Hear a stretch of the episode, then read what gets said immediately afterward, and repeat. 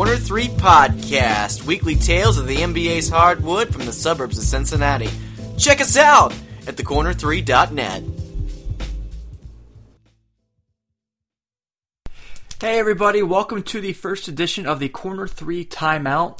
Uh, since we are recording now uh, in the middle of the week and the show goes up a little later in the week, I just wanted to take a few minutes to do this probably every so often, just kind of touch on if some major news happens in between times that shows go on the air. So, this is Tim Daniel from the show, and I want to kind of look at some major topics that have come up this week in regards to the NBA. And I want to start, obviously, with the big trade that went down, and that is Kyle Korver going to the Cleveland Cavaliers for from the Atlanta Hawks uh, where Mike Dunleavy is no and Mo Williams are no longer members of the Cleveland roster, and the Cavs somehow saved money and getting better by adding Korver to this team, and now actually add a good problem to their situation when J.R. Smith comes back. Exactly who will be the guy that plays the two?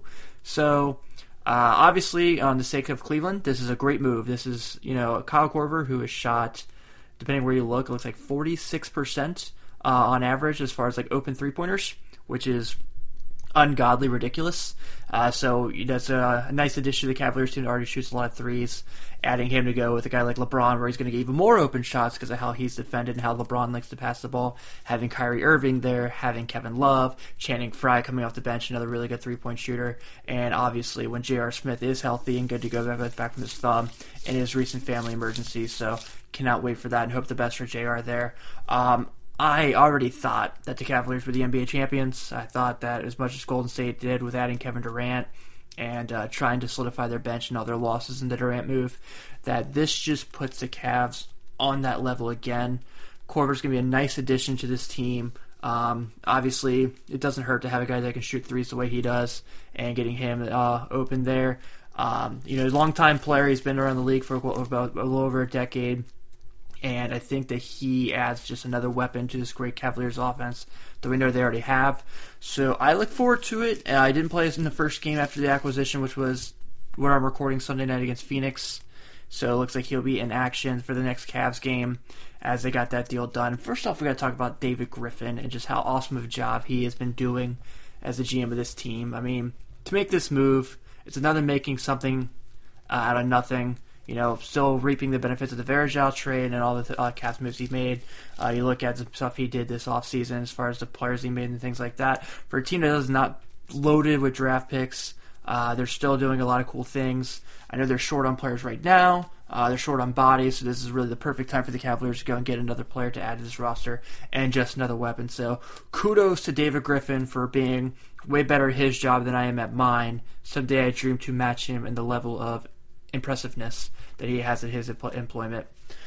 Other thing I want to touch on. So if you listened to this past week's show, um, our game of the week was the Memphis Grizzlies going to Oracle on Friday night to face the Golden State Warriors. And for a while, it looked good for the Dubs. Looked like it was going to be another victory for them as they were cruising to some more wins. And it didn't turn out that way. So uh, if you don't know what I'm talking about, Golden State at one point had a 24 point lead in that game and blew it down the stretch as Memphis came back and won it overtime.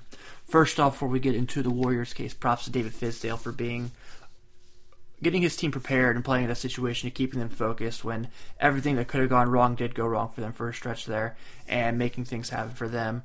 Um, Mike Conley played a really good game. Marc Gasol continues to play at a high level for the center position. And all the different pieces are really coming together. I like that Memphis team a lot and think that they could really potentially be a team that could win a series or two in the playoffs. Um, maybe two's a stretch, but they definitely have the pieces to do so. It just depends how it all comes together, and we all know the crapshoot that is the NBA playoffs, unless you're a certain pair of teams. On the other end of that, um, this shows that Golden State has some issues. They have some holes. Um, they aren't a 73 9 team, even though they definitely got better as far as the acquisition and the talent around them that move there makes things a little tough. Uh, you're seeing the stretch of players that they don't have really come up, and I think that that really was a deciding factor there. And obviously, you know, the Draymond issue where he's yelling at Durant and you know the lack of movement in that situation was very interesting. So I think Steve Kerr knows what to do to get this team going again. Uh, Draymond coming out saying he's glad he lost the game. I get where he's coming from. I get he's a passionate guy, but that was a little surprising for me to hear him say that. And I know he's just trying to get things back going.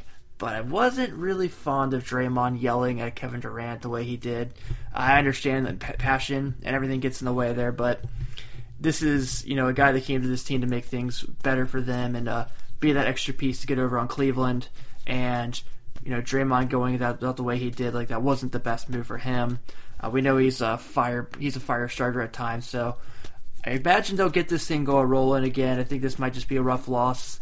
Uh, I expect their next matchup to come out and uh, be on fire, but a really shocking loss there. And once again, props to the Memphis Grizzlies on a nice victory there over the Grizz. I mean, uh, over the Warriors. Last thing I want to touch on this news break of our first edition of Corner three timeout is the our beloved Chicago Bulls. If you listen to our show, you know very much how much we are Bulls fans. Uh, discussions about Jimmy Butler being available from Ric Bucher, and it seems like every case of that being false. And I can't tell you how happy I am about that and why it's 100% the right thing for the Bulls to do. Because truly, right now, the way Butler is playing, you're talking about the last week and a half alone. He's had a 52 point game, he's had a 40 point game. Uh, he's hit game winners. He has been unbelievable. Um, actually, since Rondo's been out of the lineup, so that kind of plays a part in there too. And this is a Bulls team that that is their franchise. He is their star player. He is a superstar they wanted Derrick Rose to be. Uh, you know, I know Derrick Rose got an MVP and Rookie of the Year while he was in Chicago, but uh, Butler has been everything that this team could want. Uh, continuously elevating his game, continuously getting better and better and better. And so it, it truly didn't make sense for the Bulls to really make that move.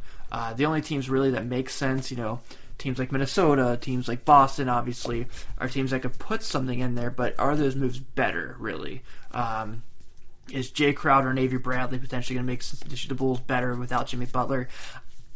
It's that's the argument, and you know, not to say that that would be the case there. Um, you know, there's the Brooklyn picks, and there's everything that goes into what Boston could give up for him as far as trade pieces. But I can't see a reason the Bulls would because he's in his prime. He's continuously getting better. He's adding to his game every year. He has been outstanding this year. And um, this is a young team where they are, you know, being that it is the East, they are still in the running. And Butler is the main key to that. He is the reason that they have a shot at being in the playoffs. So I'm happy that he is still going to be a Bull. I am happy that uh, that the plan looks like they're going to build around him with the cap they're going to have available at the end of the year. You know, after Taj Gibson's loss and uh, with, with Taj Gibson's contract coming to an end, and a few other things, I think that this is the right guy to have. He's the perfect player for Chicago, and I really hope that he will be here for the for his whole career. And hell, maybe when this is all said and done, he'll have a statue out there at the United Center as well. So that is our quick wrap up here of this uh, t- Corner three timeout where we just want to get a touch on some news in between shows. Be sure to check out this week's show. The plan is we're going to be joined by Sports Illustrated writer Ben Golliver. We're going to get his thoughts on a lot of news in regards to the NBA. So everyone, enjoy your night and have a good one.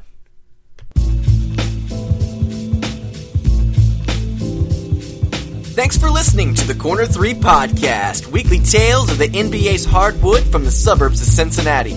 Be sure to add us on Facebook, Twitter, Instagram, and check out our brand new website at thecorner3.net.